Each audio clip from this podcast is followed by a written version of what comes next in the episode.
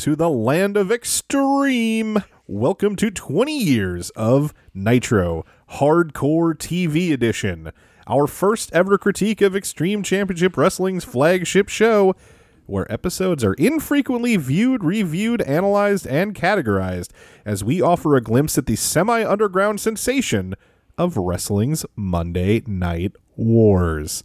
I am your host, Tim Root, and to honor ECW's solo play by play announcer Joey Styles, I will be doing this episode alone. Swerve! What? I'm actually joined, as always, by my broadcast colleague, Dave Amantor. Dave, how are you doing today? oh man, I got some thoughts about this show, well, and I'm I'm ready. We're gonna review the uh, the redheaded stepchild of the Monday Night Wars. It's hardcore TV, which um I was asking you the other day or earlier today actually, as far as what episode this was, right. because for the life of me, I could not find the actual like tapings. As far as because I was like, is this in the ECW arena? What Oh, dates sure. were these? Yeah, yeah. I can't find when these matches actually happened. I know some of that. Um, so I will cover a little bit of that as we go through. I know there's two matches that we're going to talk about on tonight's show. One of which I can tell you exactly when it took place. The other, I I honestly didn't look into it that deeply. Um, but I'm curious before we kind of get into this episode of Hardcore TV. You know, we've certainly talked uh, at great length about our experiences with WCW. We've talked a little bit about WWF. Uh, we've never really talked about ECW and were you you know your awareness of ECW kind of when you heard about it, what you knew about it. Um, I'll start because mine's probably shorter because you were actually a wrestling fan at Yeah. this point in history. I was uh, I had been a fan and I was going to be a fan again very soon, but at this point in time, I just was not watching wrestling, so I was blissfully unaware. I shouldn't say blissfully. Uh, I just did not know about ECW. When I came back into wrestling, ECW was like this mysterious underground cool thing because uh, I, you and I are from Minnesota. We're not from the Northeast, or uh, there were a few other markets, and we'll talk about those later, where this was on television, uh, but it was not on, at least not that I knew of, uh, here in Minnesota. So I had just no way. I wasn't into wrestling enough where I was like a tape trader. Yep. So I was reading like wrestling news with a Z type websites. So it felt like I knew all these names. I knew Mikey Whipwreck and Sandman and Dreamer and the guys that were there when I came back into wrestling in '99. Um, some of the names that are here at this point had kind of gone to WWF or w, uh, WCW by then. But you know, I so I knew of these guys and I would like read about these title changes. But I really did not see any ECW until like the WWE network. Right. So, uh, what was your experience? Uh, well, as far as keeping up with it, that was through a lot because between my brother John and I, Yeah. we got like all the wrestling magazines. Sure. Inside Wrestling, Pro Wrestling Illustrated, The Wrestler, and they always had the like reviews and like some pictures and stuff like that. So I was I was pretty well aware of what ECW was. Um, also at the time in '96, I w- is around the time I just like n- learned how to use the internet Yeah. And and I do remember that I was able to watch uh, some ECW shows online. Oh wow. This wasn't it. It's I guess I can't I don't really remember it very well, so I don't remember exactly how I found the shows. Yeah. but it was I it was like through like a real time or like a Winamp or I Yeah. can't remember the name of the program, but I mean the quality was awful. It was like Oh sure. Yeah. it was basically watching gifs with sound. well, that's surprising because Winamp really whips the llama's ass. I've heard. So I've heard. um, and um, and I know that, and I know I was a big Shane Douglas fan. Oh, okay. Um, Interesting. And there was a time where uh, at the Mall of America they had the RF video stand. oh, uh, I didn't. I don't remember that. Yeah, and so I got um, best of the franchise Shane Douglas. Yeah. and later on I got one of just Yoshihiro Tajiri, but that's like a few years down the road. Sure. But uh, I got the Shane Douglas one, and that was like the it was like all of his '96 stuff, and '96 Yeah. was kind of like his big big year. Yeah. and it was also kind of as he really he wasn't the champion per se, but he was the top guy. Right. And as Yes. you'll as you'll see from this show, Absolutely. he's promoted as the top guy. Yep. And um, yeah, so I was able to learn a lot about like him, Two Cold Scorpio, um, a little bit of Jericho. So I, I had like an idea of Jericho by the time he came into Interesting. WCW. Yeah. Yeah. Um, but uh, yeah, so it's like I had I had a good idea as far as who these guys were. Um, I didn't I just I didn't see a whole lot, and especially since like if it's just a video of Shane Douglas, Yeah. I'm not getting exposed to a whole lot of like how their whole production is. Right. I knew it as like ECW was kind of like the forbidden thing. It's Right. like um like when you were younger and your parents didn't want you watching Beavis and Butthead. Right. So of course you wanted to watch Beavis and Butthead. Right. That it was, ECW was the Beavis and Butthead of wrestling. Now, if you're listening to this show, there's very little chance that you don't know what ECW is or their place in wrestling history, but I am addicted to context. Mm-hmm. Uh, I mean, we're here, we're doing an episode of our podcast reviewing ECW just to give more context to our podcast about WCW. right. Uh, so uh, you'll excuse me if I will go through a little bit of history of ECW. Uh, and in order to do that, first I need you to tell you about their promoter, Paul Heyman. Paul Heyman was born in Westchester County, New York. His father was a prominent personal injury attorney, and his mother a survivor of the Holocaust. Heyman was a lifelong wrestling fan and highly self motivated hustler, initially making his way into the business as a teenaged photographer and newsletter writer. Heyman's big opportunity actually came in his 20s when he was working for the famous New York City nightclub Studio 54 as a club promoter. Heyman wound up capitalizing on his wrestling contacts built up from years of photography by promoting Wrestle Party 85, a charity wrestling show held by the Disco. A rookie wrestler on that show named Bam Bam Bigelow took a shine to Heyman and urged him to work as a manager. Heyman started working the Northeast Indies in 1987 as Paul E. Dangerously, a name inspired by the 1984 Michael Keaton movie Johnny Dangerously. Heyman worked in championship wrestling from Florida, Memphis, the AWA, and more. Eventually, he wound up in Alabama working for the Continental Wrestling Federation, where he became assistant booker working under Eddie Gilbert. He was also the head booker for Windy City Wrestling in Chicago. In 1968, Heyman joined Jim Crockett Promotions, which soon became World Championship Wrestling. He spent time both as a manager and announcer, frequently working with and learning from Jim Ross. In 1991, Heyman formed the Dangerous Alliance stable with Rick Rude, Steve Austin, Arn Anderson, Bobby Eaton, Medusa, and Larry Zbyszko. Heyman was unique in WCW in that he managed to get a contract as an employee of the organization, which by then had transitioned from Jim Crockett Promotions to uh, Turner Broadcasting, not an independent contractor. This allowed Heyman to have his road expenses covered by the company, a savings of around $40,000 per year. This had been promised to him by Executive Vice President Jim Herd and was honored by Herd's replacement, Kip Frey. Frey was soon replaced by Cowboy Bill Watts, who came in looking to cut costs. Watts targeted the contract of Heyman but couldn't outright release him because the contract was guaranteed. Watts gave Heyman bullshit work to do and made anti Semitic remarks in his presence, all in an attempt to make Heyman quit. When that failed, Watts seized upon a promo that Heyman gave at Halloween Havoc 92, where Heyman called Medusa a bitch and a hooker against WCW's family friendly policies, which gave Watts the pretext needed to levy a hefty fine on Heyman. An intense argument between the two men followed, in which both accused each other of being too friendly with the dirt sheets. Watts claimed to have never given an interview to a dirt sheet, at which point Heyman produced a copy of the Pro Wrestling Torch interview, which included racist remarks made by Watts. Watts' response to this was to say, quote, Why don't you go back to New York to your Jew fucking lawyers because you all belong together? This was said in front of witnesses, the first time Watts had been stupid enough to make this kind of anti Semitic comments with others around. This was around the same time as that Watts referred to Heyman and Medusa as, quote, a Jew and a cunt in a meeting full of wrestlers. Soon after those incidents, Heyman was fired over allegations that he had falsified expense reports. So in early 1993, Heyman sued the company for wrongful termination. WCW was served those papers mere days after Watts was fired, when Turner executive and baseball legend Hank Aaron learned of the aforementioned racist comments and lobbied personally to Ted Turner for Watts' ouster. Uh, in an interesting side note to that story, it was Pro Wrestling Torch writer and future WCW broadcaster Mark Madden who faxed a copy of that interview to Hank Aaron. Oh, just stirring shit up, I guess. Not a Watts fan. I don't know.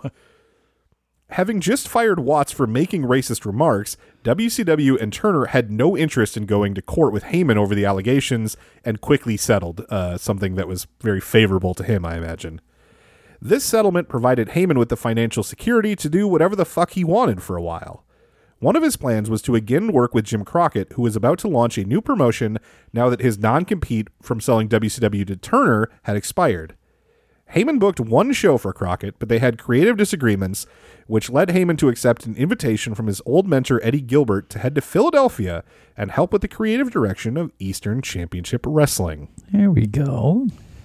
In 1989, Joel Goodhart, a successful Philadelphia businessman from the insurance sector, created the Tri State Wrestling Alliance, looking to serve the types of fans he felt were not being served by WWF and WCW at the time. Goodhart loved wrestling and put together indie dream cards, and these early shows often featured bloody matches and hardcore wrestlers like Sabu. Goodhart ran the business like a fan and constantly went over budget putting together stack cards, and by 1992, he was flat broke. Hmm. He sold the assets of TSWA to his minority owner and assistant ring announcer, Todd Gordon, a Philadelphia pawn shop owner. Gordon rebranded the promotion Eastern Championship Wrestling and assembled a small team of staff operating under a more modest vision, using cheap local talent to promote shows at a nearby bar. The business grew, and after Gordon realized that neither he nor his team were any good at booking shows, he brought in Eddie Gilbert, stealing him from a rival Philly based indie promotion run by a promoter named Dennis Coraluzzo, who will be very important minutes later in the story. Gilbert's hiring was a shot in the arm for the company, who started using bigger talent such as former NWA World Champion Terry Funk. Gilbert brought a Memphis and Southern booking philosophy and an aesthetic that went with the Goodhart era of blood and violence being a part of the promotion. Gilbert brought in Heyman, and things were very good for a bit, but by mid 1993, the relationships between both Gilbert and Gordon and Gilbert and Heyman had soured, and Todd Gordon and Paul Heyman squeezed Gilbert out so that Heyman could take over his duties. The final straw was ECW joining the NWA and working with Jim Crockett, whom Eddie Gilbert hated. Heyman took the reins in September of 1993, right as the company debuted some new characters who would be huge in the promotion, such as the Tasmaniac, Public Enemy, and more. ECW continued a slow upwards trajectory until 1994 when NWA board member Jim Crockett asked Gordon to host an NWA World Heavyweight Championship tournament in Philadelphia, as ECW had the best television coverage of any NWA member at the time. However, this move was opposed by the NWA president, Dennis Coraluzzo. Ah, In 1993, a group of promoters, including Gordon, Coraluzzo, Crockett, and Cornette, uh, and Jim Cornette, who was then running Smoky Mountain Wrestling, met with the goal of resurrecting the NWA and rebuilding the brand after the raids by the WWF and the secession of WCW. At the meeting, Coraluzzo was voted the NWA president. Coraluzzo, of course, had deep resentment towards Gordon and Eastern Championship Wrestling from their promotional wars in their shared Northeast territory, and he also hated ECW's violent style. He sabotaged them whenever possible, calling fire marshals to close down their shows, sending tapes of their most violent matches to towns where ECW was about to have a show in an attempt to get the events canceled, etc., etc. wow, dirty. Coraluzzo begrudgingly agreed that ECW could host the championship tournament, but he would be personally there to oversee it. The winner of the tournament and new NWA champion was to be the current ECW champion, uh, WWF and WCW alum Shane Douglas. Gordon Heyman decided that they were through with the NWA, which did nothing to help their promotion and whose president actively worked against them. Together with Douglas, they conspired on a plan to screw the NWA, which they successfully executed on August 27, 1994, when Douglas defeated Two Cold Scorpio in the tournament finals to become the NWA World Champion before he cut the following promo. I stand here before God and my Father in heaven tonight As I said, I would be world heavyweight champion. In the tradition In the tradition of Jack Brisco, of the Brisco brothers, of Dory Funk Jr., of Terry Funk, the man who'll never die.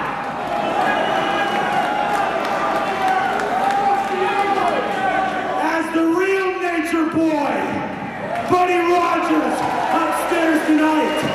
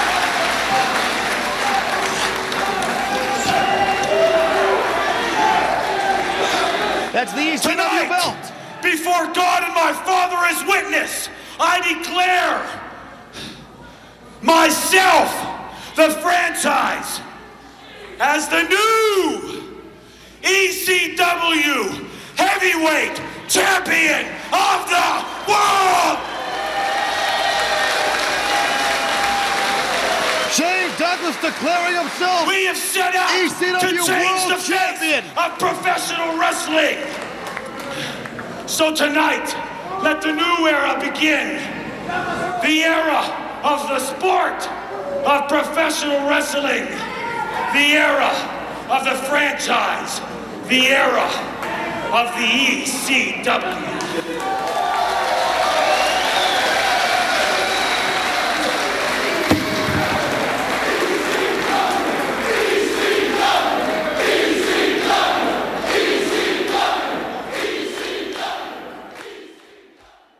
Douglas then threw down the NWA belt and Extreme Championship Wrestling was born. This, that that is an iconic moment. It's so great. Everything about it. Mwah. yes. I I didn't realize there was so much animosity like that. Yeah. I thought it was um, more just them taking the opportunity to to show ECW. Yeah. Um, no, I there did- were personal aspects at play here. Yeah, that makes the story even better. Coraluzzo was initially assured that this was an angle meant to build towards an ECW NWA feud, but of course that never materialized. Uh-huh. Some even claim that this was a work and Coraluzzo knew that Douglas would do that and cut that promo, but the actual screw job was just that ECW never had planned to actually do the planned feud.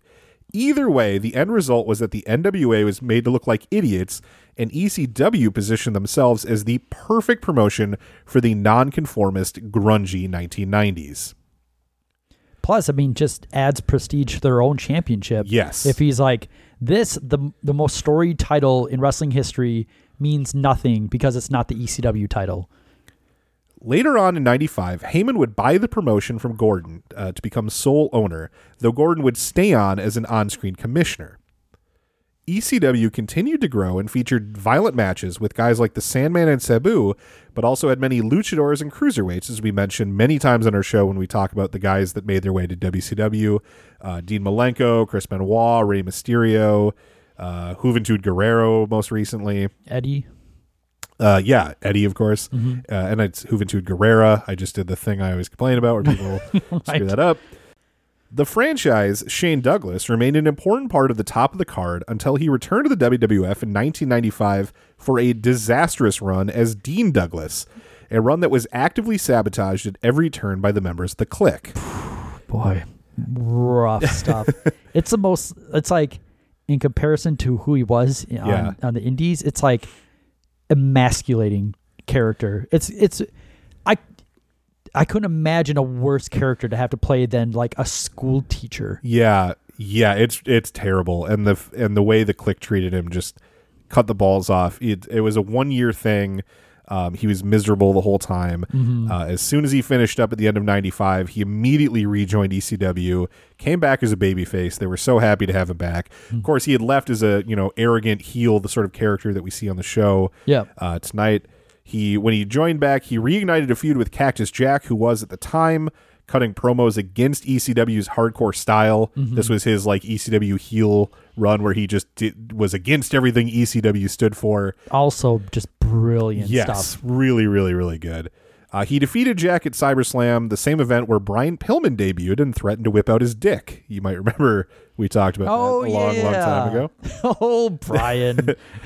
Douglas would turn heel shortly after winning the ECW television title, which he would go on to lose to a tag team wrestler, Pitbull number two, after Douglas insulted the Pitbull's manager, Francine, and gave her a belly to belly suplex.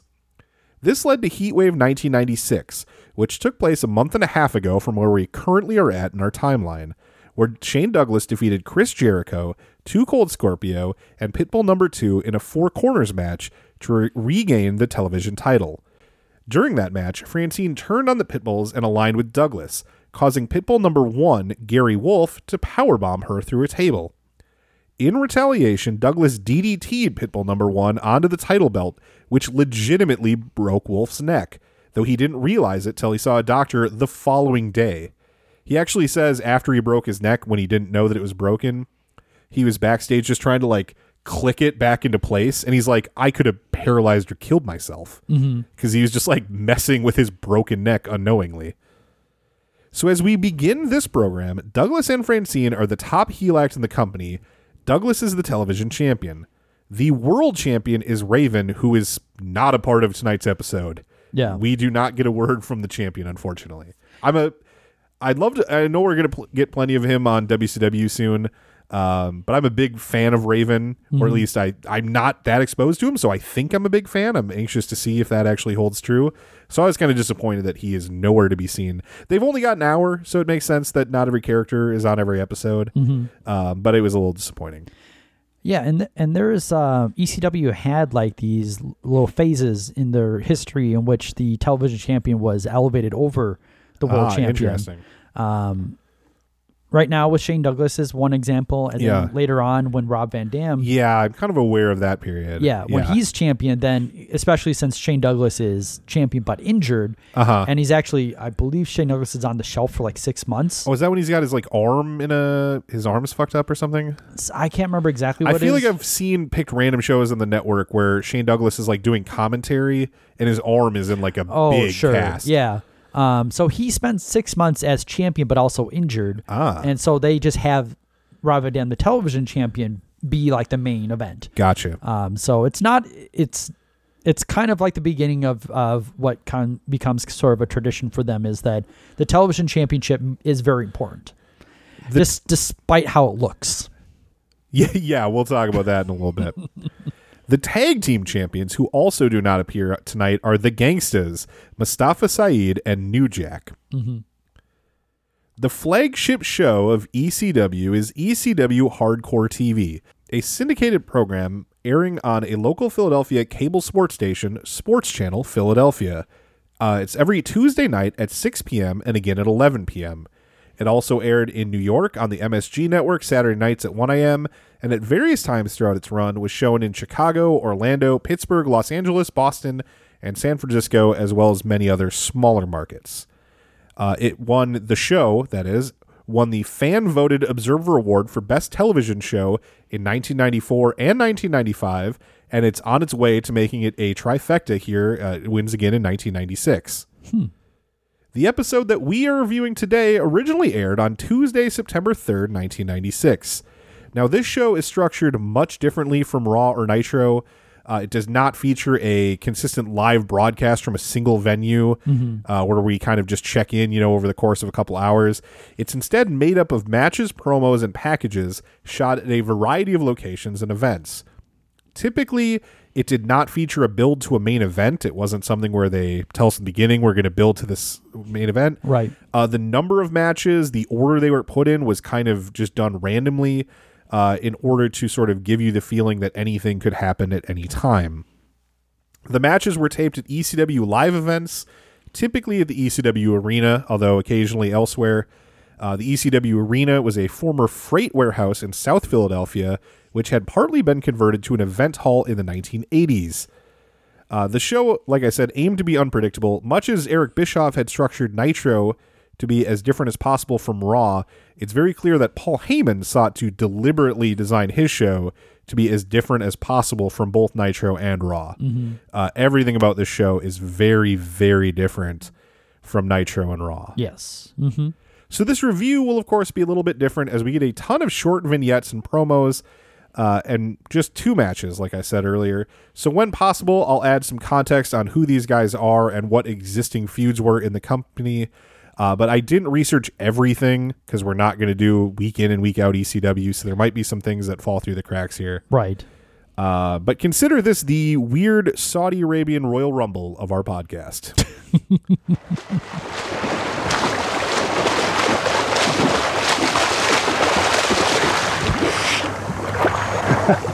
You know, Francine, right now, everybody's sitting at home with their stale potato chips on their bellies, their warm beer sitting next to them, and they're all in front of the boob tube watching the Jerry Lewis Labor Day telethon, hoping they might get a glimpse of number one. they're all hoping that those kids at home, all the lame kids at home, pick a pencil up in their mouth and scrawl out a note to Jerry Lewis saying, Please, Mr. Lewis, please raise just one more stinking dollar because that buck might make the difference between whether Pitbull number one, Gary Wolf, ever wrestles again or not. You see, the swim from the island behind me, for a franchise, that's nothing more than a light workout. But for you, Gary Wolf, it is something that you will never do. Spending the day at the beach, oh, that might not be strenuous. But for you, Gary, it's something that you can never do. Strenuous? Spending the day with you, sweetheart. Now that's strenuous. Gary, you can't do this either. Oh, but I can. We open the show on a beautiful lake. Francine is standing thigh deep in the water in a swimsuit that does not leave much to the imagination uh, for any of the lady bits. Right. The franchise, Shane Douglas, swims up to her and starts cutting a promo as they walk up to the beach, with him keeping a very creepy and possessive grip on her arm. Well, just this the swimming up to the because Yeah. he applies that he swam from like this island. Yeah, he shares that in a minute. Yeah. But and what I like about that is like it's even funnier if you just think that he's making it up because he's a heel. yeah. He's doing the Ron Burgundy 998, 999. Yeah. Douglas says that everyone else is sitting at home covered in potato chips, watching the annual Jerry Lewis Labor Day Telethon, a televised charity event the comedian hosted from 1966 through 2010 to raise money for children born with muscular dystrophy. Douglas says that everybody is hoping that those lame kids put a pencil in their mouths and scrawl a note to Lewis begging him to raise some additional money for Pitbull number one, as it may be the only way to make sure he ever wrestles again. Jesus Christ. right. We're coming in hot tonight. wow. There's we've heard some disgusting stuff. The Hogan's Waco comment uh, is probably the worst. We'll hear a little bit uh, tomorrow when we cover Raw. Yeah. Um, I we remember Vince McMahon uh, the other time we covered Raw when he was using the OJ verdict to get people to call into the Right. hotline. Uh, it's amazing how much like shitty uh, the the sort of award, observer award for worst promotional tactic is an award he gives every year, and like it seems like we see every single one of those when we just randomly watch these shows. Douglas claims to have swam all the way from an island in the distance, a light workout for him, but something that Wolf will never do again. Because he's paralyzed, right? Nor will Wolf ever again relax at the beach, which doesn't make sense. Like Right. even with the broken neck now, he's had surgery and stuff. He could go to the beach if he wanted. That's mm-hmm. allowed. he could recover all the time on the beach if he wanted to. Douglas says that spending the day with Francine is strenuous, hint, hint. and that's also something Wolf will never do.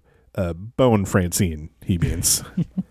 But in case we miss that implication, Francine then says to the camera with her trashy Northeastern accent, Gary, you can't do this either. but I can, laughs the franchise as they walk off and the title song plays. Now, the version of the song we get is it's the WWE Network version, which is just some stock music. Uh, what would actually be the opening beat at the show? You know, eventually they settle on that kind of iconic opening that we think of with ECW TV, where it kind of goes into Paul going like extreme. Yeah. So they're not using that in 1996. What they're actually using is the opening beat from Closer by Nine Inch Nails. The intro features a lot of famous ECW moments, like the Sandman's son turning on him and joining Raven, and the time that the fans threw all the chairs in the ring. You know the one I mean. it seemingly ends showing Raven holding the championship belt and a title card, but then the music continues on, and we actually see some footage around the most current storyline involving Douglas and the Pitbulls. We see some highlights of the Pitbulls, then footage from Heatwave 96 and the Francine turn, her table bump, Douglas celebrating his win, and the DDT that broke Gary Wolf's neck. We then see Pitbull number two coming out for a later match against Douglas with the injured Wolf at his side. Uh, Wolf is wearing one of those halo casts where you wear like the whole chest protector thing and then the big uh, metal circle around your head that has a bunch of bolts and just holds your neck in place. Yeah. Every time you see one of those, you just think what a nightmare that person's daily life must be until they get that thing off. Right. Ugh. So he is wearing that. He again, that's a legit in- injury. He actually needs to wear that. Yeah, and um, I remember during that match that Shane Douglas grabs him and rings him around by the halo. That's later. Oh, is Um, it? Yes. Ah. So what they did very smartly, because they're ECW and they knew how to do shit like this, is uh, Gary Wolf was supposed to get it off. He was like he had recovered. He was supposed to get it off. Mm-hmm. Heyman asked him to keep it on for one more week. And then what they did is at when it was like a week later and he had rec- even beyond fully recovered, Mm-hmm. they did the bit where Douglas grabbed it and wrenched it around, and the crowd went crazy, wanted to kill Shane Douglas, Right. Uh, because they thought like, holy shit, this is getting real. He's really fucking around with this guy's because he'd been walking around Philadelphia for six eight weeks wearing that halo. Everyone knew it was legit. Yeah. Um, so like Shane Douglas is like, uh, I saw a shoot interview where he was like, probably should have done that. Like, it was no real danger to anybody, but just like it, danger to him, Shane Douglas, for the crowd like stabbing him. Right. That's yeah. I, I didn't realize that they that they took precautions like that. Yep. Uh, but that that's great. That's good stuff.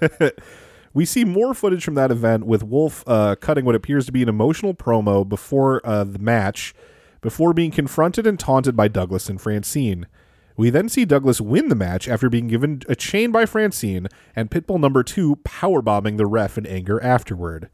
so that kind of catches us up everything that we've got recently with the Pitbulls and Shane Douglas. Mm-hmm. So other than that video and then a promo that we're about to get, that's kind of it for the like they spent a lot of time establishing that storyline, mm-hmm. but it's not really a through line for the rest of the episode at all. yeah. It, it really seemed like that the opening video was just like you're not going to see everything tonight, but here's the stories that you need to Right. keep up with. So It's an interesting way of doing it though, because unless we've lost narration because of the music being dubbed, which is entirely possible, uh, but unless we've lost narration, they don't like tell you what's happening. You just see these images, these little clips, yeah. and you got to kind of piece together like what are they telling, like what is happening here. Hello, everyone, and welcome to Extreme Championship Wrestling. I'm Joey Styles, and on this week's show, On this week's show, the franchise. On this week's show, Francine. Pitbull, little message for you.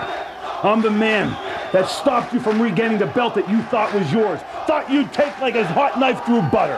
I'm the guy that got the girl that you thought was once yours.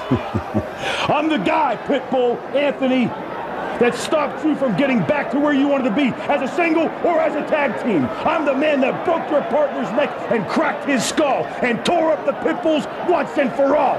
Put it down the drain and fuss it, because it's no more.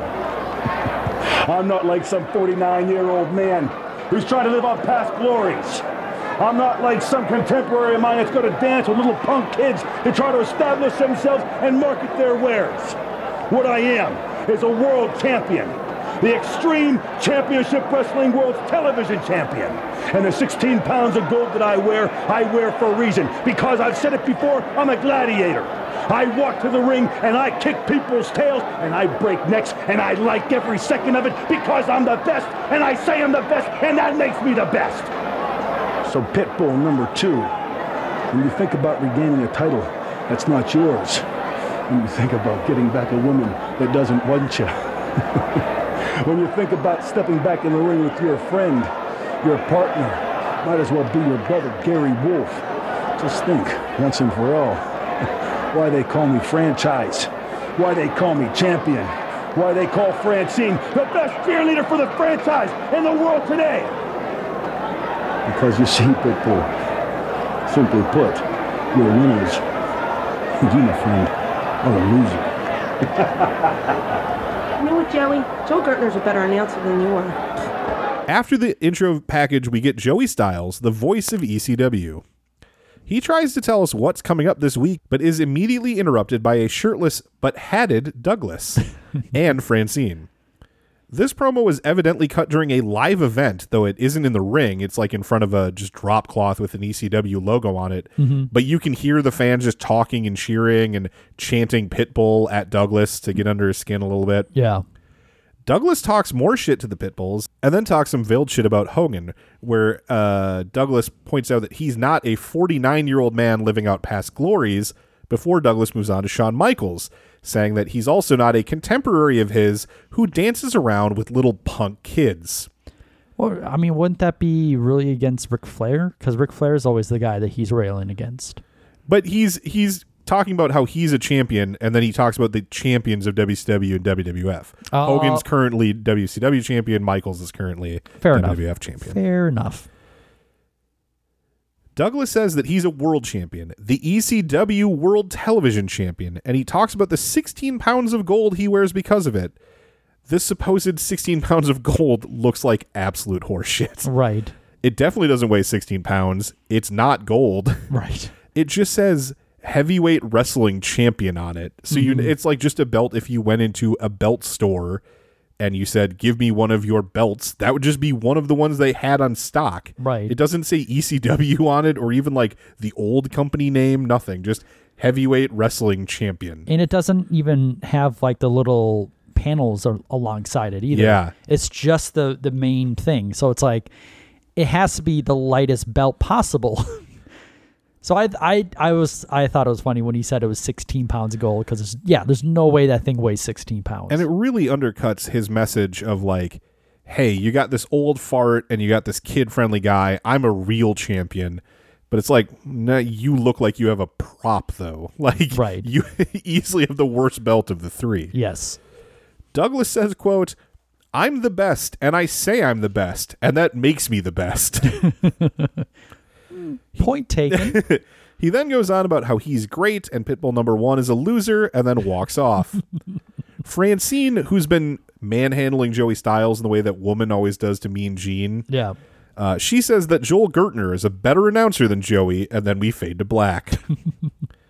I didn't think the content of the promo was all that great, but I do see Douglas definitely has charisma. Uh, I I can get invested. Like he has great heel chemistry with Francine. I think that's a good duo. I think, and we'll certainly talk about the way that women are portrayed tonight.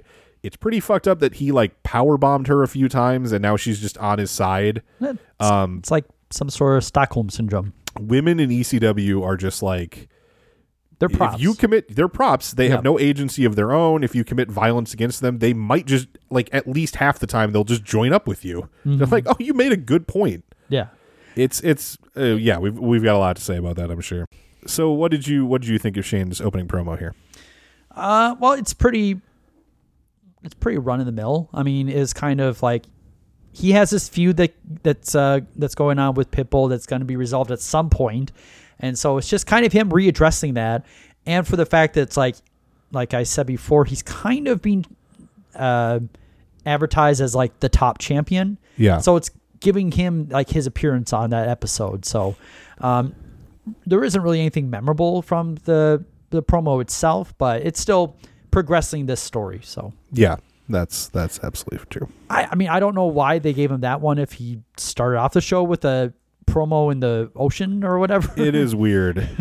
the layout seems like you could have thrown in the lake promo later or something, or I, I don't know. It's it was just a weird order of things. I mean, I there's no other wrestling show that really feels like things are cut and pasted together. Right. You know, because it's like he he probably gave like a hundred different generic interviews about uh, Pitbull too, and it's just like, okay, we'll put this one in here because it's the right amount of time or something like that. So, um, yeah, I mean, it, it basically he got two promos to serve the same purpose, and even and I thought the first one was better because it kind of had like a little bit more, uh, like depth to it, and like, and being at the lake that's different than just being at an arena, being a mm-hmm. wrestler at an arena yelling like And I, I like the idea that he said that swim, which he Yeah. obviously didn't do, was a light workout. Next up is a video package recapping recent events with Doug Furnas and Rob Van Dam. A week previously, Hardcore TV opened up with a match of RVD against a mystery opponent who turned out to be Doug Furnas. Furnas is a former powerlifter and WCW alum, having been part of Sting's 1990 stable Dudes with Attitudes. Oh, Van Dam was at this time a heel in the midst of a heated feud with Sabu. RVD won the match against Furnas with a Van Daminator, and the crowd cheered both men for a very good match. RVD got on the mic and told Furnas that he respected him and offered a handshake. This week's video package picks up from there, with Furnas choosing instead to lariat RVD. We then see Styles interviewing Furnas later on last week's episode, where he reveals that Furnas and RVD will face off in the future in a tag team match where both men can name any partner of their choosing. Furnas says that he will team with his regular partner, Dan Kroffat, who WWF fans may remember teaming with Furnas uh, in the Fed under his real name of Phil LaFon. okay. Furnas. That that makes because when I hear Doug Furnas, I think Doug Furnas and Phil LaFon. Yeah, and I was yeah. like, who's this other guy? Because I didn't look it up. That's Same my dude. mistake. But okay. Furnas and Kroffat, often wrestling under the name the Can Am Express, because one's Canadian, one's American, Clever. have been a remarkably successful tag team internationally over the last eight years, winning titles in Japan and Mexico, including a well received run in All Japan, wherein they had a tag team title match against Kenta Kobashi and Tsuyoshi Kikuchi that earned a five star rating from the Wrestling Observer, as well as being named the Observer Match of the Year for 1992. Oh, so they got some credentials. Yes, indeed. I, I remember that sort of. Uh, I don't shouldn't say I remember because I didn't at the time, but I've sort of gleaned from hearing now that like if you were sort of an indie wrestling nerd um, around the time that Furnas and LaFon were in WWF, it was one of those things where you're like, you you guys, they're going to be so great, and then it was just like a disappointing match. You were like, no, to just give it one more chance, and it just was like every week, and it just mm-hmm. one of those things where it'd be like if Daniel Bryan or CM Punk joined, and it just like fizzled out and didn't work. Yeah. almost like a. I know he's not on their level, but like a Sami Callihan, you know, who came mm-hmm. from the Indies with a lot of hype, and then did that shitty Solomon Crowe gimmick in NXT, and then vanished. Yeah. Or Or or Kaval Loki. or if they tried to like have Dan Severn as a, a straight up like professional wrestler. Right, right. I mean, because these guys, they have, like you said, they have all their credentials, international success, but they just they didn't really have like any sort of like charisma or like that it factor. They were you- what- missing the thing that WWF requires their guys to have. They Right. These guys were just good wrestlers, and that was about it. right. And that would probably be enough in 2018 to do something. Mm-hmm. It just wasn't enough in 1996. Right. No, I mean those these would be the kind of guys that would show up in NXT and then just be outstanding and Yeah, just yeah. force their way into onto Raw. But like, yeah, in the '90s, they were they were not going to stand a chance there. Cut to RVD in the locker room addressing Furnas via the camera. He says Furnas needs to learn some respect. And RVD knows the only way to teach him is to partner with the man who taught him the meaning of the word. RVD then points to the sky in Sabu's trademark gesture. The hottest topic of conversation right now is September 14th back at the ECW Arena when worlds collide, the Extreme Reunion, the Dream Partner Tag Team match. Doug Furnas, of course, chose his regular tag team partner, Dan Crawford, a team that has ruled the Orient for some eight years now.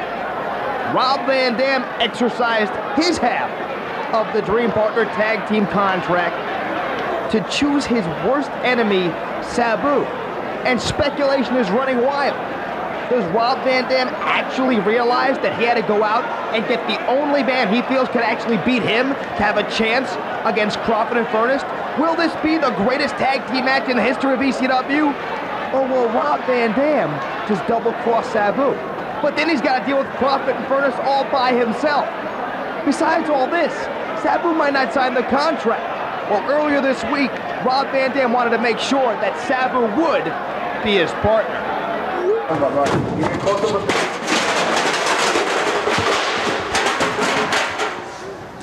Stop right now. Stop right now. You do this, Paulie. You tell your boy he's going to be my partner on the 14th. Rob, he's not going to team with you. There's He is no gonna way. team with He- there's no way he's gonna It's going to happen. It. There's no way. It's going to happen because he's the one that taught me the meaning of the word. Rob, if you want to learn the meaning of the word, look it up in a dictionary. He's not going to. You tell that. You tell him he's my partner. So Rob Van Dam got the match he wanted. He got the best of Paulie dangerously. Or so he thinks. Because for those of us who know Paulie, and I'm one of them, you never really win. He always sticks you with something extra. So Friday the 13th, Friday night, September 13th, the Flagstaff, Jim Thorpe, Pennsylvania. The only matchup that will not be chosen at random has been signed. One more time, because if you want Sabu to teach respect, you've got to earn it and you've got to learn it.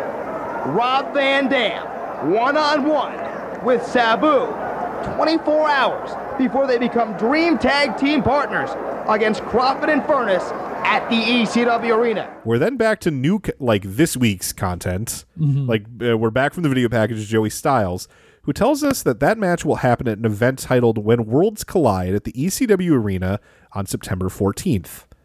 Joey covers all the angles here. Can RVD convince Sabu? Will this be the greatest tag team match in ECW history? Will RVD screw Sabu? And if he does, how will he face Furnas and Crawford alone? Joey then throws us to some backstage footage from, quote, earlier in the week, where RVD confronted Paul Heyman himself and basically threatened to kick Heyman's ass if he didn't convince Sabu to agree to the match. Heyman says that there's no way Sabu will agree to it. RVD says Sabu has to do the match because he's the one who taught Rob the meaning of the word. You want to know the meaning of a word? Look it up in the fucking dictionary, retorts Heyman. and his annoyed acting uh, more than makes up for RVD's very wooden delivery. Right. Back to Styles, who says that RVD may think he got the best of Paul E, but those who know Paul know that just when you think you've got him, he always sticks you with something extra. Oh, also, RVD and Sabu will be facing each other the night before when Worlds Collide, further straining this possible team. This was another. This was a moment where the the continuity of the show was really confusing yeah. because, the, like he was. Be- so we saw RVD backstage earlier talking about how uh, Sabu him respect, and he was wearing like just the the um, shorts like he is later on. Right. So it seems like the same night, and now he's upset, and I don't. It's like, well, has Sabu had the opportunity to say yes or no? Yeah. It's just it's really weird. Like I don't I don't get like how this story is progressing. Really. You have to really pay attention and and I also watched the week before because this was a heavy part of that episode. Mm-hmm. So I'm not even sure where they said it. I forget if it was Paul E or Joey Styles. Somebody at one point says that Sabu is in Japan, so he can't answer the question right now. So right. So, but d- doesn't he know that? Doesn't RVD know that? Yeah, what he was doing was telling Paul, because Paulie's close to Sabu, he's like, you need to convince him. Uh, so it's not that Sabu has said yes or no. He's just Right. like, I'm enlisting your help by Mhm. threatening to kick your ass because he's a heel. Yeah. And then Heyman's like, there's no point. He'll never agree. You're in the middle of a feud. Why would he be your partner? Right. And then so RVD's like, well, I'll really kick your ass. and that's about where they left it. Yeah. It was, I agree, it was very confusing. It took me watching it several times and watching 20 minutes of another episode and then reading a lot of Wikipedia and other sources to figure out what was going on. So, ba- so the idea is like, is like, listen, when he gets comes back, yeah. you're gonna help me convince him. Yes, That- that's exactly, pretty much what exactly because we everybody knows that you're close with him. Okay, A- and that would make sense if he wasn't like throwing shit around as though he's already been rejected. It's very straight. He comes in real hot, and it's very weird. I think it's because he's so shitty of an actor that they're like, all right, well, he can convey emotion through his words. So what if he just throws chairs? Like- if that gets him worked up, then he'll maybe he'll sound angrier. Yeah, I don't know. I don't know. Yeah. okay, when when you kind of like step back and like maybe remove some elements that don't make sense, Yeah. then you can get it. Yeah. Uh, we then go to another video package, this time covering a match from the recent Natural Born Killers event. Lori Fullington was then the real life wife of ECW mainstay The Sandman, though in storyline she is now his ex wife, as ECW champion Raven has brainwashed her and her son Tyler and turned them against The Sandman as part of their feud.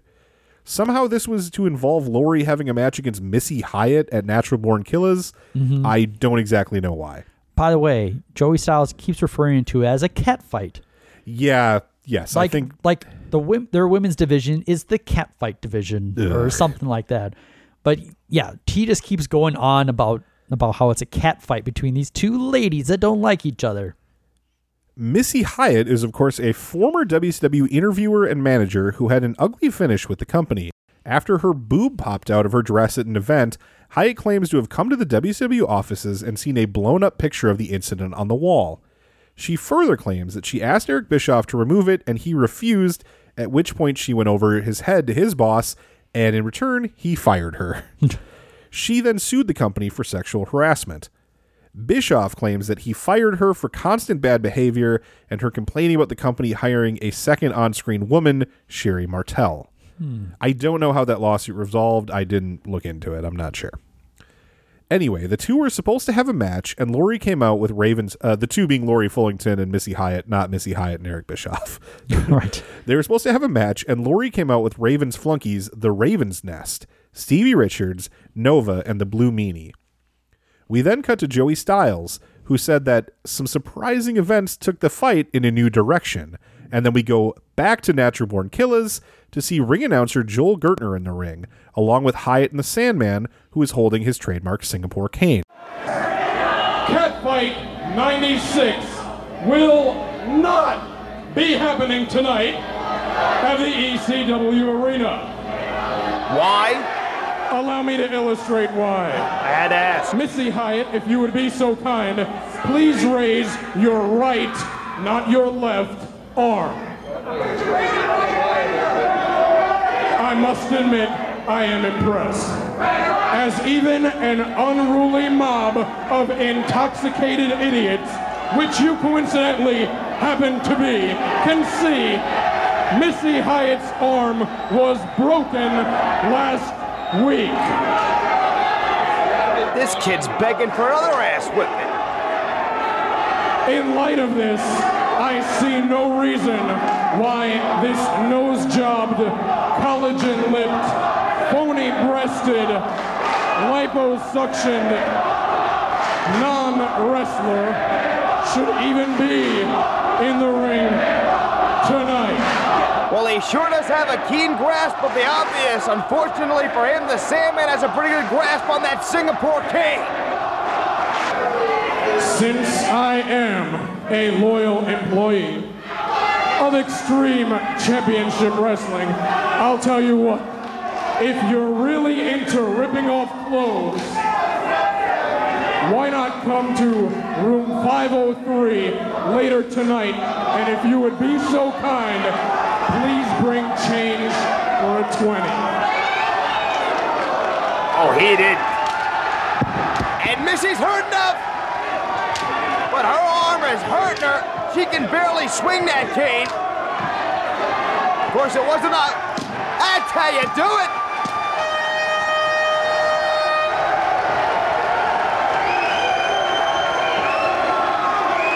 So much for Joe Gertner. I just need to point out that I really don't like Joel Gertner. I I agree, but I think I think it's in a good way. I like I think he's doing his job the way that you don't like him. yeah, I mean that that could be true, but it's just that he's around forever. Oh sure, Um, yeah, But no, no, I mean he's definitely like he whatever it is that gets ECW fans mad, Yeah. he knows what it is. Yeah, he is always like anytime he starts talking, the people start booing. So they hate him. he obviously is getting a lot of heat, but he's just I don't he's just grind, grating on me personally. Gertner demonstrates that Hyatt can't move her arm, which is in a cast, as the arm is broken. In truth, her elbow was broken at an earlier event by Lori Fullington when Lori missed a cane shot that was supposed to be the back of Hyatt and nailed her directly in the elbow instead. Ouch. Wow, that's got to be quite a. Oh, I mean, I suppose back in the day, like those canes were a lot more legitimate than they- Right. but a cane shot like dislocated or broke her elbow. Yeah. Yikes. Gertner then talks a bunch of shit about the plastic surgery Hyatt has had done, and then tells her to stop by his hotel room later in the night and bring change for a 20. Yeah. Here's more of that treatment of women. it's going to get a lot worse, though. right. Hyatt takes the Singapore cane and canes the shit out of Gertner, even with her broken arm. Like, eventually she gets down to one arm, but at first she's swinging with both arms, and then it really hurts her because she's like, that's not a fake injury. Right. So she starts just doing it with one arm, and then when she kind of gives up on that, the Sandman gets it, and he beats the fuck out of Joel Gertner. He makes up for it. Yeah. We then cut to the Blue Meanie in the ring trying to protect Lori Fullington and being caned in response by Hyatt. Then Stevie Richards gets on the mic, and before Hyatt can cane him, he references a storyline sexual harassment suit that he had against Hyatt. Uh, that was kind of their inside joke because she was suing WCW for sexual harassment. Funny. As everybody in this arena knows, Dancing Stevie Richards currently has a sexual harassment suit against you, Missy Hyatt. What a joke.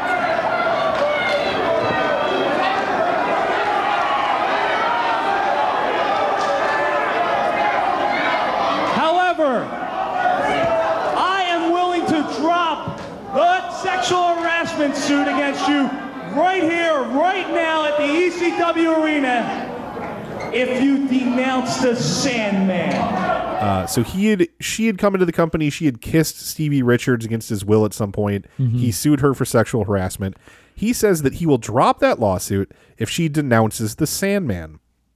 Hyatt apparently agreed to do so and goes the full nine yards, not just by denouncing him, but insulting his potency, saying that uh, drinking all that beer means he can't get a boner and all that comes out is piss. it was weird and gross. This this is the other thing where it's like anytime um, they give women like a direction to go in, Yeah. they're always like like vindictive or Right. turning Manipulative. Against, yeah, yeah. Any it's like they they'll give sympathy to some degree, but when it's like, oh, she's in a talk now, right? She's gonna be a heel. Does drinking a lot of beer make it go shh? Because that's all I ever saw. I don't believe it. You know, when it comes to my money or you, Missy Hyatt showed the world what we already knew. She's a self-interested gold digger. And from here on out, the Sandman will stand alone.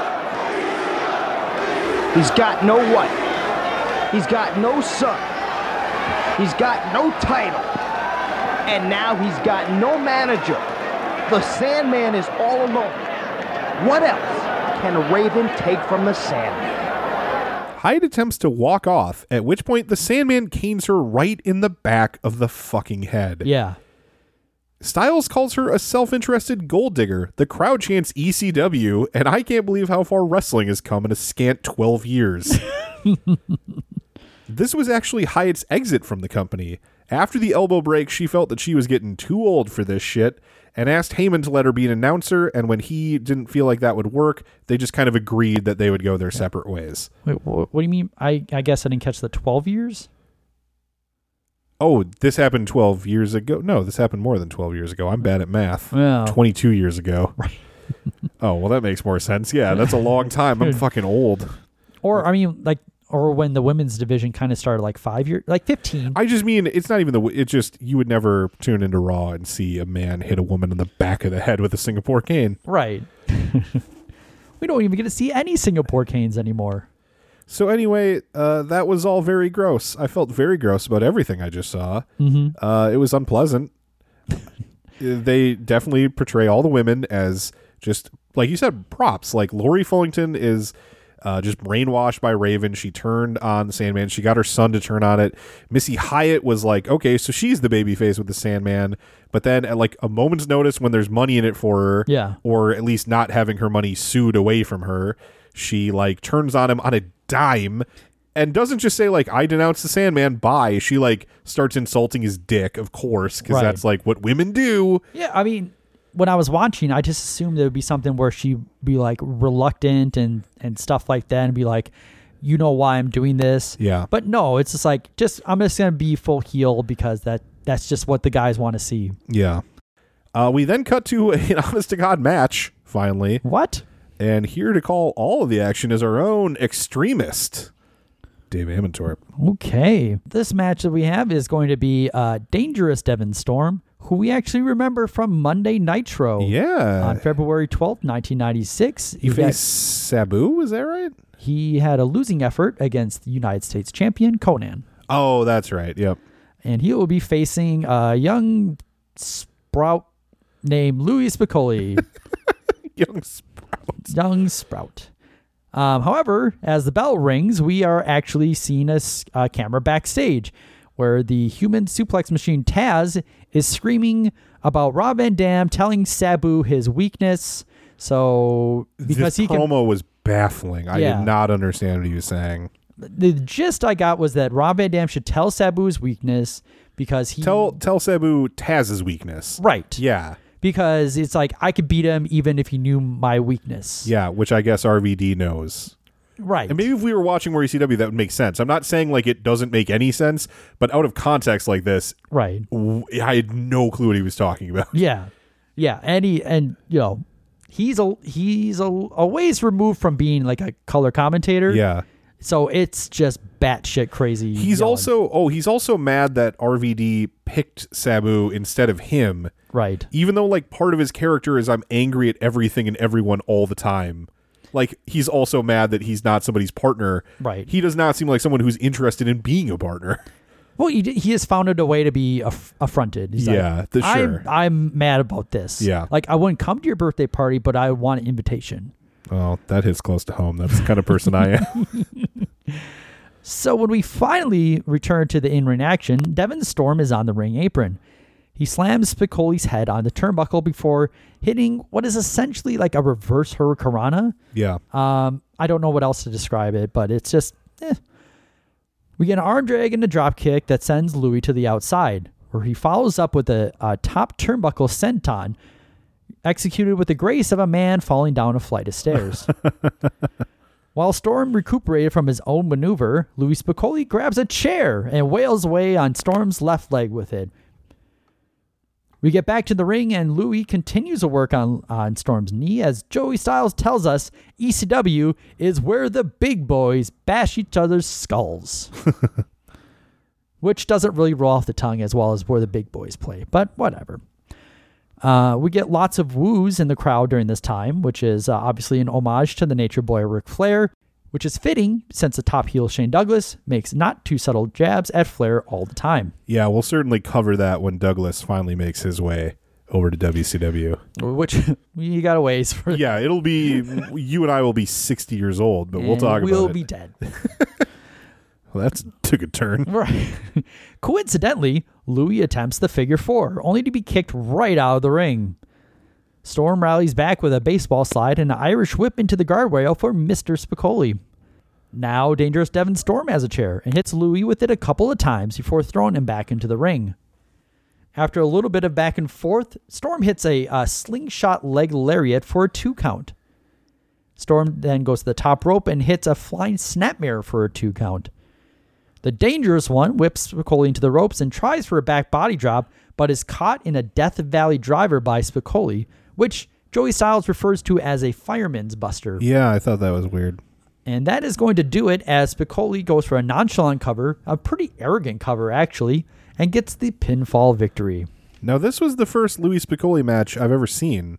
Uh, I thought he was really good. I liked him. I Devon Storm doesn't really do it for me, but like Mhm. I get why Louis Spicolli's a thing. I I liked watching his match. Yeah, I mean, I feel like when there's guys that are kind of maybe less experience Yeah. that if they're just they're not going to really improve their in ring action if they're Yeah. just throwing chairs at each other. sure. So- Uh, but I but I'm just I I'm excited to see some more Spicolli matches in the future. Mhm. Uh, he's got a lot of back knee going on. I I was not paying that much. Despite not being like, I mean, most of the time when a guy's got a ton of back knee, they're big and muscular because they're on steroids. Mhm. He might just have back knee. I don't know. He might just have like oily skin. I'm not Right. sure. Yeah, and we're yeah. Speaking of which, we're actually going to see both of these guys in Monday on Monday Nitro in Yeah, the future. So that's true. And they did. Uh, Styles did make some mention about um, Devon Storm coming from WCW. He did. He said he he came from WCW and was trying to make a name for himself in ECW, which I thought was funny because he had one WC. He had like a tryout match on Nitro. He didn't really come from WCW. Right. No, I, I just remember that he it was he mentioned WCW but didn't Yeah. make any jokes about it at that. Oh, at sure. That yeah. moment. Yeah. After the match, Damien Kane comes in with a mic. Uh, Kane is um, sort of a manager, but he's also Devon Storm's tag team partner some of the time. Mm-hmm. Mr. Spicolli. Louis, Louis, Louis, Louis. There an echo in here? Brother, I mean you no harm. You just beat my partner in the center of the ring with a move that I don't know what the hell you called it, but that was impressive. That was impressive. My lady liked what she seen. You getting my drift? If my lady says she likes you, I gotta like you. So you impressed me. Now, go ahead, center stage, do a little pirouette. Let them see all the merchandise. That's what I'm talking about. That's what I'm talking about, brother. That is with me. You can simply join us. Plain and simple. All you gotta do is shake my hand. An offer of managerial services. All you gotta do is shake my hand. Well, Spicolli has found his niche. Maybe a manager is what he needs to take him right to the top of ECW. And there's the handshake. I believe I am about to be corrected. Fireman's Buster on Damien Kane. Louis Spicolli wants to make it on his own. He also has his uh, valet, Lady Alexandra, who's sort of in like sort of dominatrixy type gear. She comes in the ring with him, Mhm. and Kane says that Alexandra was impressed by Spicolli, so Kane likes him too. He then has Alexandra turn in a little circle to, I guess, show Spicolli the wares. Oh, he says the merchandise. Yeah, he's he basically he has her spin around, and then he implies that Louis Spicolli can bone her if he joins like a little stable that Damien Kane's Right. putting together. Uh, he also just moves Lady Alexander around by just grabbing her by the hair and pulling her in whatever direction he wants, Mhm. which is awful. Yeah. It's really, really, really gross. It's like not as physical as putting someone through a table, but it's almost just like worse to see in a way. It's just so casual. I don't know. I I hated it. You really, I think it was because they're a real life couple, and it just feels like that's kind of how he is at home. I felt like. Oh, I don't know. I don't know that for a fact. He could probably sue me for libel for suggesting it, but it just felt like a familiar gesture to me. That's all. There, it seems like there's a weird thing at ECW where it's just like we're gonna hire you, and if you have a woman that wants to show up, go right ahead. Uh, so anyway, uh, yeah, Spicolli can join them uh, and presumably bone this dude's wife if he will just shake Damien Kane's hand. Spicolli nods and shakes Kane's hand, but then hangs on and hits a Death Valley driver. Uh, that will later become known as the Spicolli driver. I guess right now is known as a fireman's buster, apparently. yeah. The crowd loves Louis and chants for him to hit it one more time, so he happily obliges them. Then he sort of like teabags Kane, like in the modern video ter- game terms, where you just stand over somebody and kind of dip your balls close to their head. Yeah. There's still like a foot of room. He doesn't like rest him on his forehead, but he's just like, Right. my balls are closer to your face than they were before. What are you gonna do about it? nothing. You're gonna do nothing. This ended up being the last appearance of Damien Kane, real named Edward Bazazza. It's not important anyone knows that. I just looked it up and I thought that was hilarious.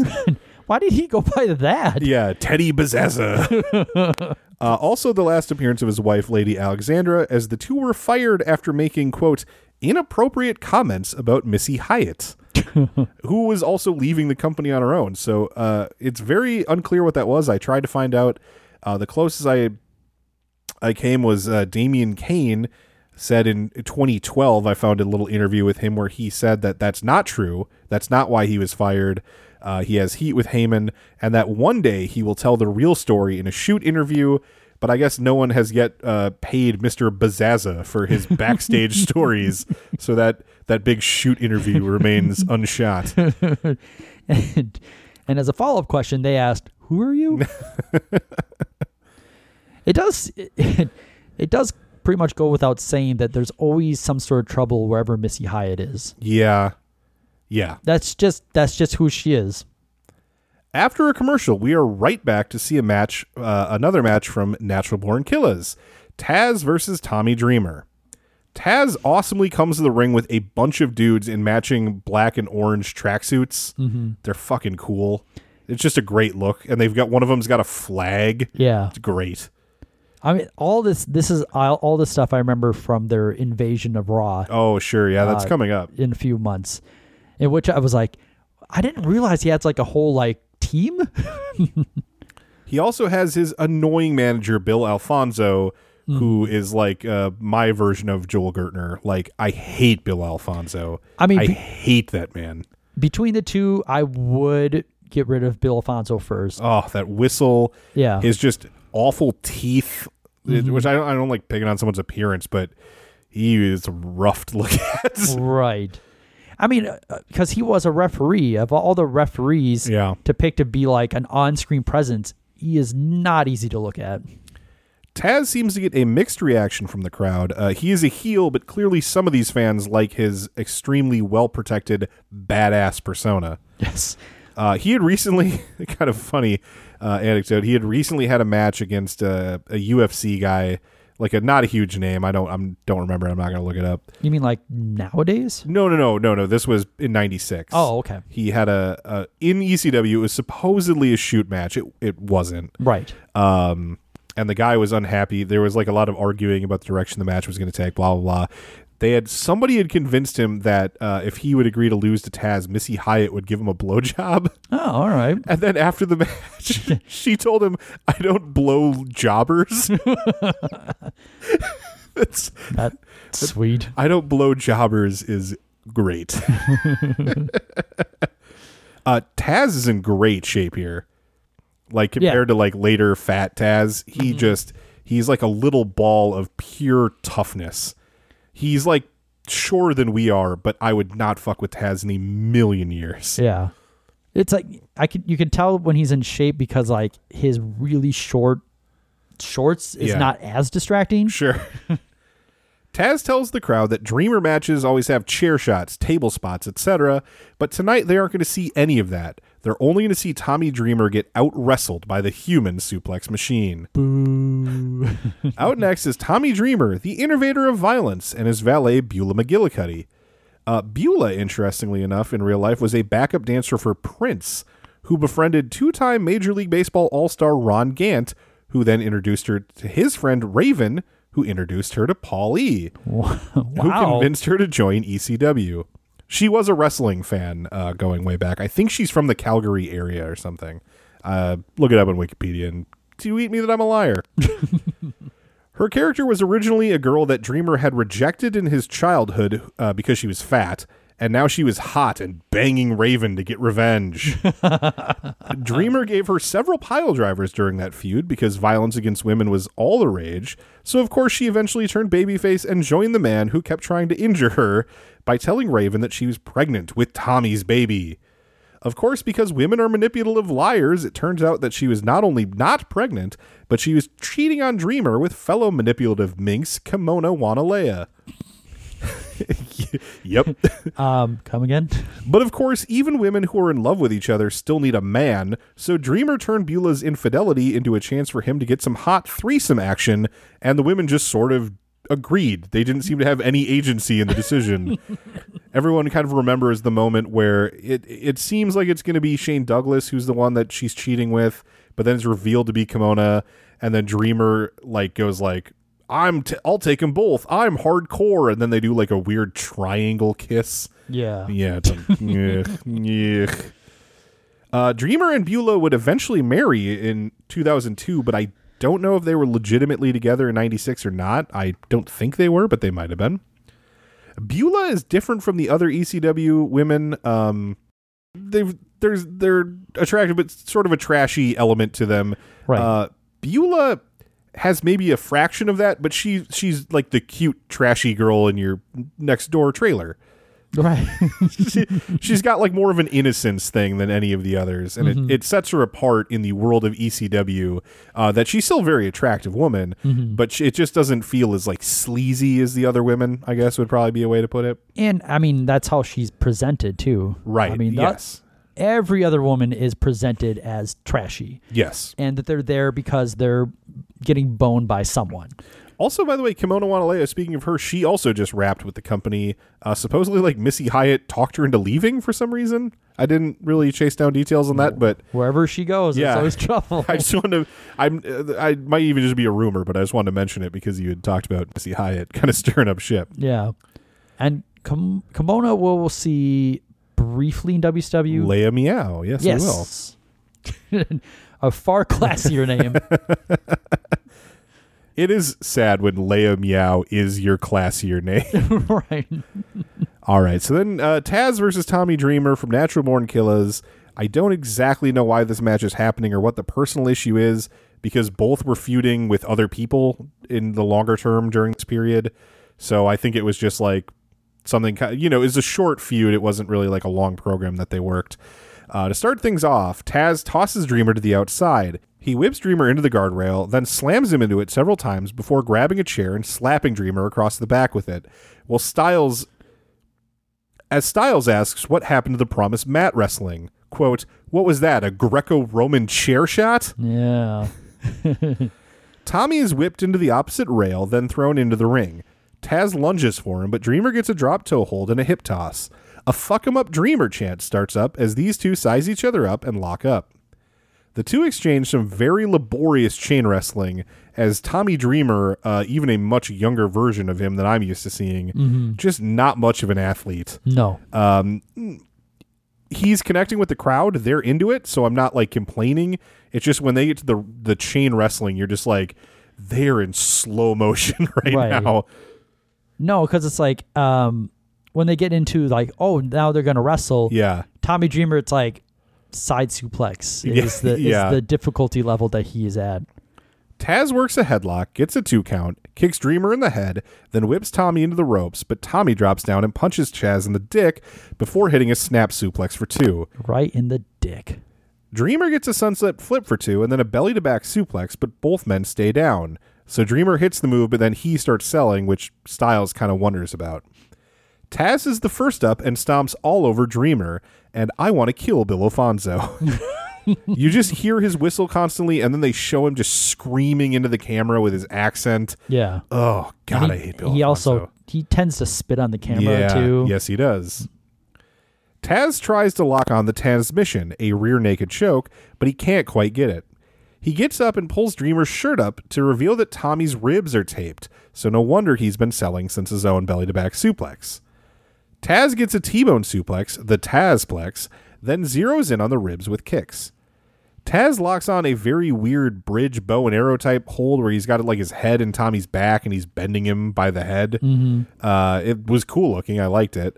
Uh, we get Alfonso shoving his disgusting teeth in the camera some more. Taz then throws Dreamer to the outside once again. He tosses him into the guardrail, but Tommy goes up and over. Team Taz, which is the name of all those guys in the orange and black uh, tracksuits, then holds Dreamer across the rail so Taz can hit some more chair shots. I know that ECW didn't have a lot of disqualifications. It was like an option, but they didn't use it very much. Mhm. But surely when eight dudes hold somebody still so one guy can hit him with a chair, Right. Like that's not a DQ. the interference by like six other dudes. Taz tries to whip him again, but Tommy reverses and Taz goes into the ring post. Dreamer brains him with a chair, then slides the chair into the ring along with Taz, where he hits a bulldog onto the chair, but Taz gets a foot on the ropes to stop the count at two. Taz drops Dreamer onto the chair, then sets Tommy up on the top turnbuckle. Taz tries to hit a belly to belly from the top rope, but Dreamer holds on and Taz goes down alone. Dreamer dives from the top rope to the floor onto all of Team Taz. He then gets a table from under the ring and puts it on the ring apron, and then hits a baseball slide into the table, which drives that into Team Taz. On the opposite side of the floor, Bill Alfonso has a chair, so Dreamer does a baseball slide into him too. This gives Taz time to recover, and the human suplex machine gets a huge German suplex on the innovator of violence. Taz demands a chair and tries to hit Dreamer, but referee Pee Wee Moore takes the chair away. An incensed Taz suplexes the ref. Taz grabs the table from one end and sets it so one end is on the top rope in a corner and the other end on the floor, making like a little ramp. Mhm. He grabs Dreamer and hits a big belly to belly suplex, putting Dreamer through the table. Joey is mostly just mad at Taz for lying about there being no table spots tonight. He's just disgusted by this. It's ECW, and he's just offended that not that he's seeing a table spot, but someone lied about it. It's just a bridge too far. Dreamer hits a low blow and goes for a DDT, but Taz reverses it into a suplex. He locks on the Tazmission, but of course there's no ref. Beulah comes into the ring to beg for mercy for her man. Bill Alfonso comes in and backs her into a corner, then grabs a chair. She shrinks into a little terrified ball to shield herself, and I feel very uncomfortable as Bill Alfonso menaces her until Terry Bam Bam Gordy enters the ring to stop him. Why is why is Terry Gordy involved in this? Well, I'll tell you, Dave. Terry Bam Bam Gordy, real name Terry Mecca, was a legend in his day, the giant enforcer of the fabulous Freebirds, a trio which included P.S. Michael Hayes and Buddy Roberts. The group worked legendary programs in several territories, including memorable feuds with the Junkyard Dog in Mid South Wrestling and the Von Erich Boys of World Class Championship Wrestling in Dallas. They had a very sto- short stint in the WWF and worked a bit in WCW. Uh, Gordy also did significant time in Japan, and it was on a flight to Japan in 1993 that Bam Bam overdosed on painkillers and slipped into a coma. Gordy would recover, but he had suffered permanent brain damage as a result and would never be the same. So, unfortunately, by 1996, despite being only 35 years old, Gordy is a shadow of his former self and is instead leaning on having like very bloody matches in Japanese death matches and ECW to kind of hide that he sucks now. That was he was 35? 35 years old. He'll be dead in like five years from now. Yeah. In ECW, Gordy was a frequent tag team partner of Tommy Dreamers, and the two squared off several times against the Eliminators. And indeed, as Bam Bam enters the ring, he's closely followed by Saturn and Kronos, the aforementioned Eliminators, who hit their total elimination finisher on Gordy, uh, where one of them leg sweeps and the other does a spinning heel kick at the same time. Mhm. It looks great. It's maybe my favorite tag team finisher of all time. Obviously, ECW thinks it looks great because they do it all the time to everyone. On the heels of the Eliminators comes primetime Brian Lee, who had faced Gordy earlier on in the same evening. At this point in his career, Lee was most famous for portraying the fake Undertaker at SummerSlam 94. Sure was. he attacks Gordy with a devastating hold, uh, the Asiatic Spike, as Taz is still choking Dreamer.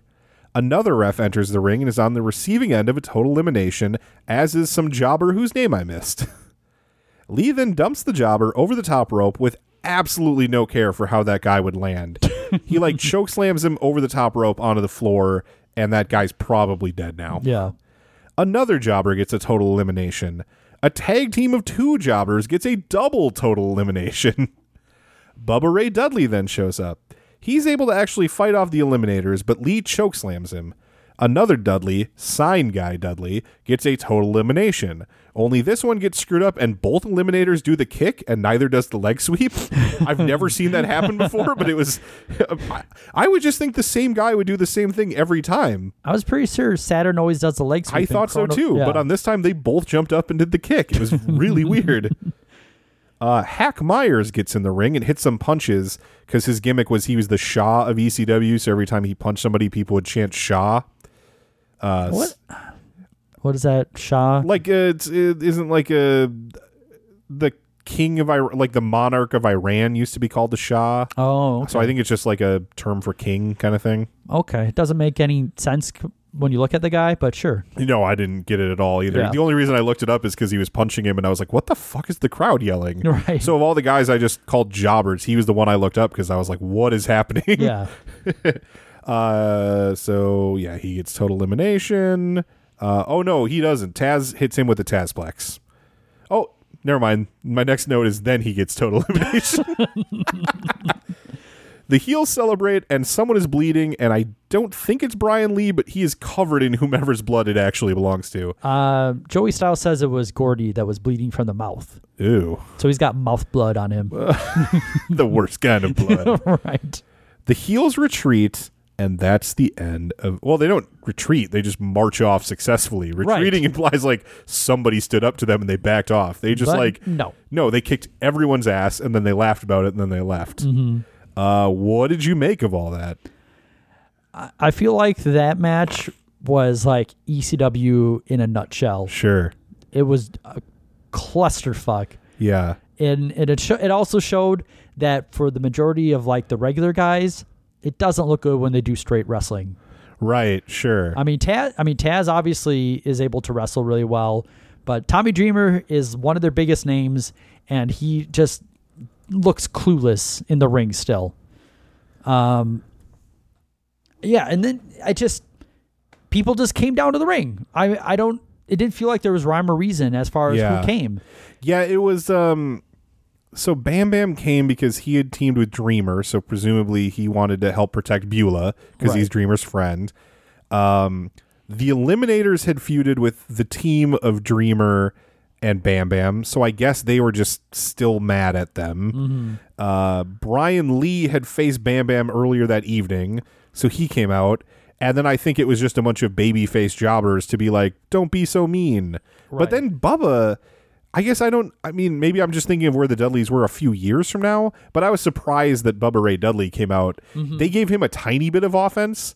Only he and Shaw, of all the people that ran in, got any offense. Yeah. With Shaw, it seemed to just be because the crowd loved chanting. Right. And they were like, "Well, we got to give the crowd their chance to do their little chant." Right. But Bubba was like the only guy who seemed to get some offense to be like, this guy gets like a tiny fraction of protection Mhm. to his character.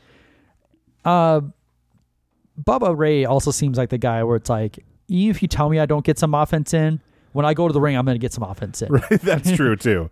He might have just been protecting himself, Right. which I wouldn't blame him for.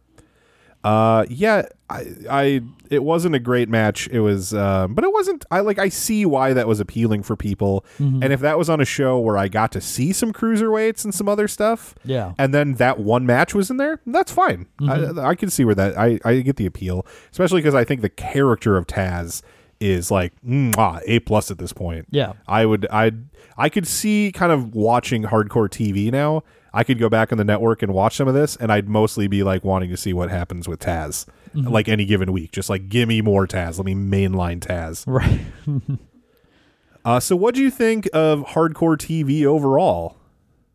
well, there's uh, there are parts of it that don't age well, Yeah, especially the portrayal of women. yeah, Um, I would say their in-ring wrestling quality is just it it it does re- it reminds you just of garbage wrestling in kind of the negative way. sure. Um, but I mean, it was de- I mean, at the time, it was definitely like hot. Like people loved that. Um, yeah, I mainly I came away being like, it makes me uncomfortable when they have women around. Yeah, that definitely didn't age well. Um, some of the issues involving like music rights have really affected the way we view this now, Mhm. uh, with the theme song being changed.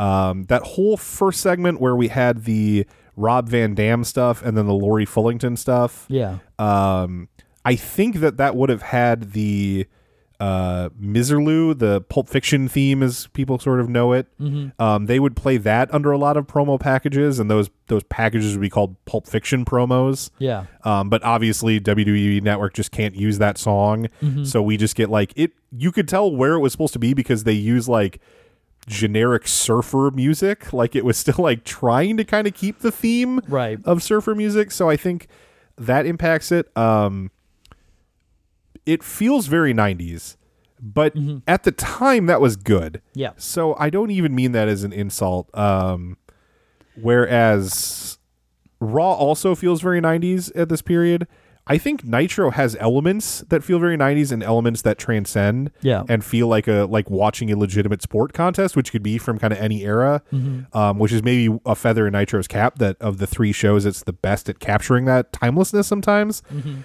um, but at least whereas those other things feel 90s and when i say that i mean in like a cheesy way this feels very 90s in the like fun grunge nirvana alternative radio sort of way. Right, yeah. um, what the cool kids were into in the 90s you know?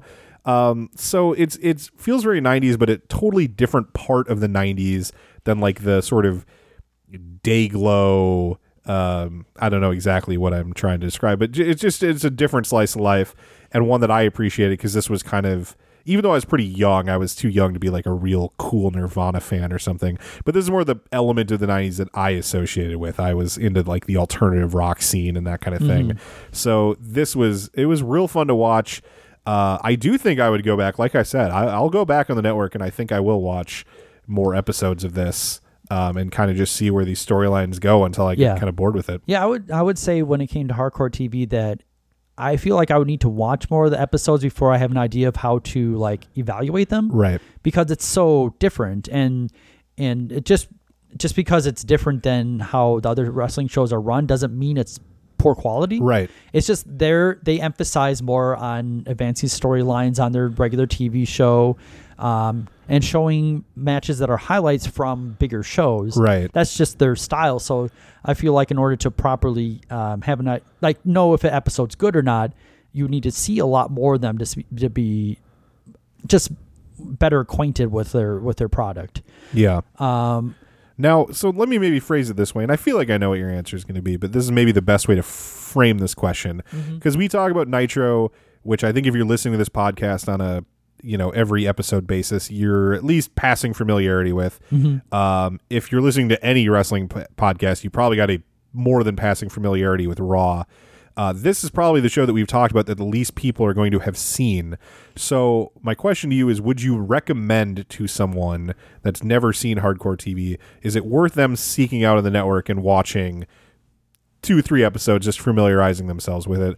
Or would you say, you know what, this is, it's fine, but it's best left? There's better things you can be doing with your time. I, I would I would say that um, ECW does get better later on. Yeah. Um, 98, 99. There's there's just be, better overall quality of wrestling. Yeah. Um, and you'll see a lot more uh, just like kind of regular acts. Um, especially because I just remember like Rob Van Dam having so many great title matches. Right.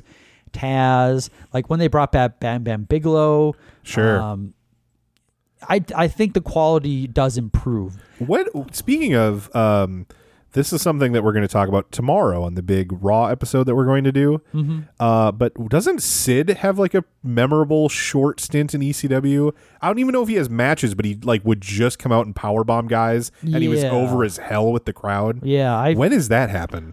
I don't remember. I feel like I think it's next year. I think it's 97 Okay, at some point. sure. Some I think it's after he leaves WWF, he does like a low stint, which like you said, I he might not even wrestle a single match. Yeah, yeah. He just might come out there to powerbomb people. Like it's like, "Oh, let's do a better version of Brian Lee."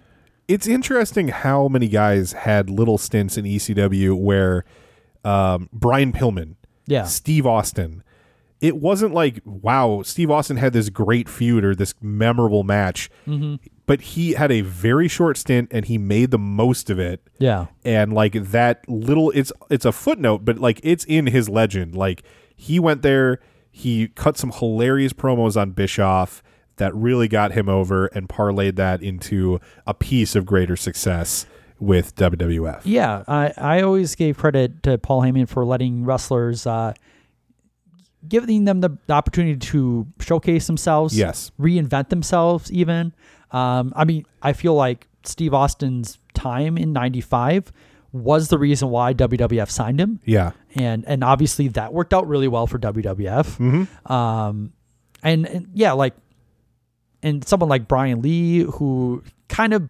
burned out on the on the main shows, Right. Still has something that he could do. E- Aldo Montoya was like a legitimate player in ECW. You know, Yeah. Mm-hmm. that's incredible. Funny word choice, I suppose. Ah. but uh, for those wondering why we laughed at that, it's because he was just incredible Yeah. in ECW. All right. Well, that brings us to just one last thing, and that's our segment of the night and our MVP. Let's start with MVP this week. I'll go first. Uh, this isn't a way of saying that everyone was bad. Okay. But I had a hard time picking an MVP.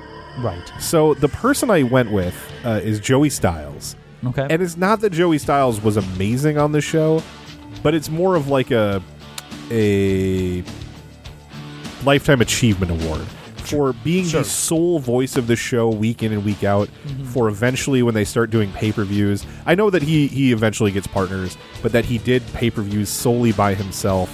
Um, it'd be very easy, and I'm not a fan of his screaming "Oh my God" aspect of of his Yeah. announcing, but it would be very easy to be like, well, I find him annoying, so I'm not watching this whole show because I hear him constantly. Yeah. But most of the time, he's just doing a good job doing play by play, giving me information I need to know on these storylines because the way it's edited can make it very confusing and hard to get through.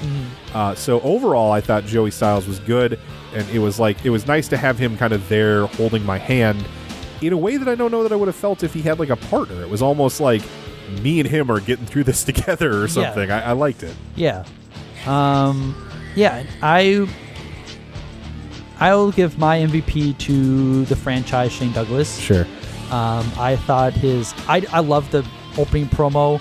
It still kills me that he was trying to convince you that he swam. all Yeah, that. yeah. Um, it, it just it was pretty quintessential Shane Douglas promos at the time. Yeah. Even if it doesn't have much of a focus or or it's like just Pitbull number two. Yeah. He knows how to get himself over and to get over the product. So I felt like, especially since he's not really the champion, Yeah. he made himself like appear to be the most important part of the show. Yes, I would Which- agree with that. Yeah, so I would give my MVP to him. All right. Uh, and then segment of the night, I'm going to go with. I'm going to go with Spicolli and Storm, um, mostly for the angle afterward with Damien Kane, Mhm. um, because the crowd is pretty into Spicolli after the match, but they were really into him after he gave the two Death Valley drivers to Damien Kane. He's he's coming off Rad Radford, like a Mhm. stupid WWF gimmick that went nowhere. It'd be easy for him to get like a you know, like fans chanting Husky Harris at Bray Wyatt. Right. You know what I mean? Yeah. But instead, they got behind him. They were they were like willing to look past that because this guy showed them something, connected with them. Uh, the fact that they chanted one more and he gave it to it, he gave them exactly what they wanted, and they loved it. Uh, so it. I'm not even going to say Devon Storm and Spicolli. I'm going to say the post match angle with uh, Spicolli and Damien Yeah. Kane. And that- That's my segment of the night. And that's another great example of what ECW did because, like, base Louis Spicolli, they just did like a reset for Right. him, and and just let him be kind of a more natural uh, character and a wrestler. Yeah. And as we'll see pretty quickly, is that he's going to parlay that into uh, a nice job at WCW. Yeah, I'm looking forward to that. So, um, as far as my segment, well, most of them are really offensive. So, Yeah.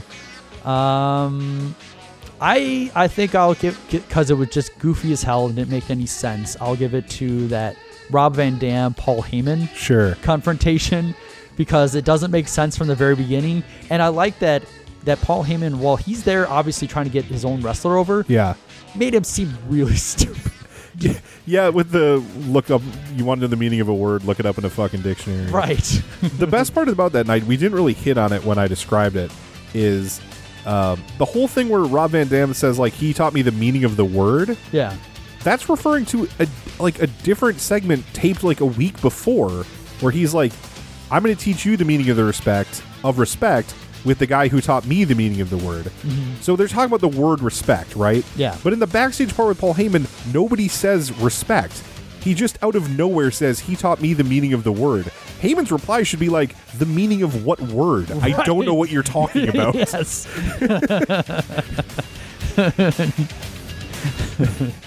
All right, well, that's going to close the book on ECW Hardcore TV. I think we'll return to this with a bonus episode at some point in the future because I had fun watching it. Well, I mean, if anything, if we kind of keep up the the anniversary thing, we could we could go back to hardcore TV a year from now and see how things have have developed in there. Or like I would- I'd certainly be open to bonus episode, maybe something um, we could maybe look a little bit into whatever that crossover is with uh, with Jerry Lawler. Yeah, that's coming up pretty soon, uh, as my memory says.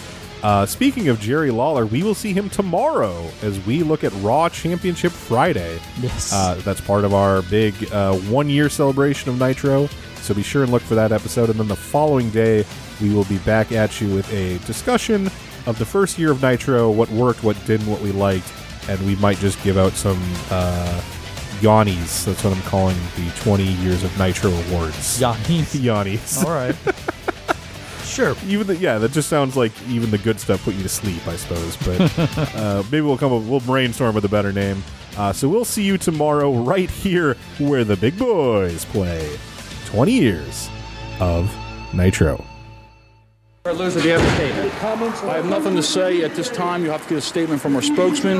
I'm on the way now to have a conference call with fellow board direct members Jim Crockett and Steve Rickard. What happened tonight was a disgrace. I'm disappointed at it. Shane Douglas is the NWA champion. He threw the belt down. He had no right to do that. Remember one thing ECW is an NWA member and they're under our jurisdiction. I'm going to leave right now, have a conference call, and all I can say is Shane Douglas is the world champion, NWA world champion, whether he likes it or not. And we're also going to have this problem taken care of with this ECW championship. We're going to talk about the possibility of having both belts stripped from him because he doesn't deserve to be the NWA world champion. When do you expect to get this resolved? Hopefully tonight. Thank you. Well, Dennis Coraluzzo of the National Wrestling Alliance obviously upset, claiming Shane Douglas is not worthy of being the NWA World Heavyweight Champion. Standing by right now is ECW Commissioner Todd Gordon, who is going to straighten out this entire situation and shock the wrestling world.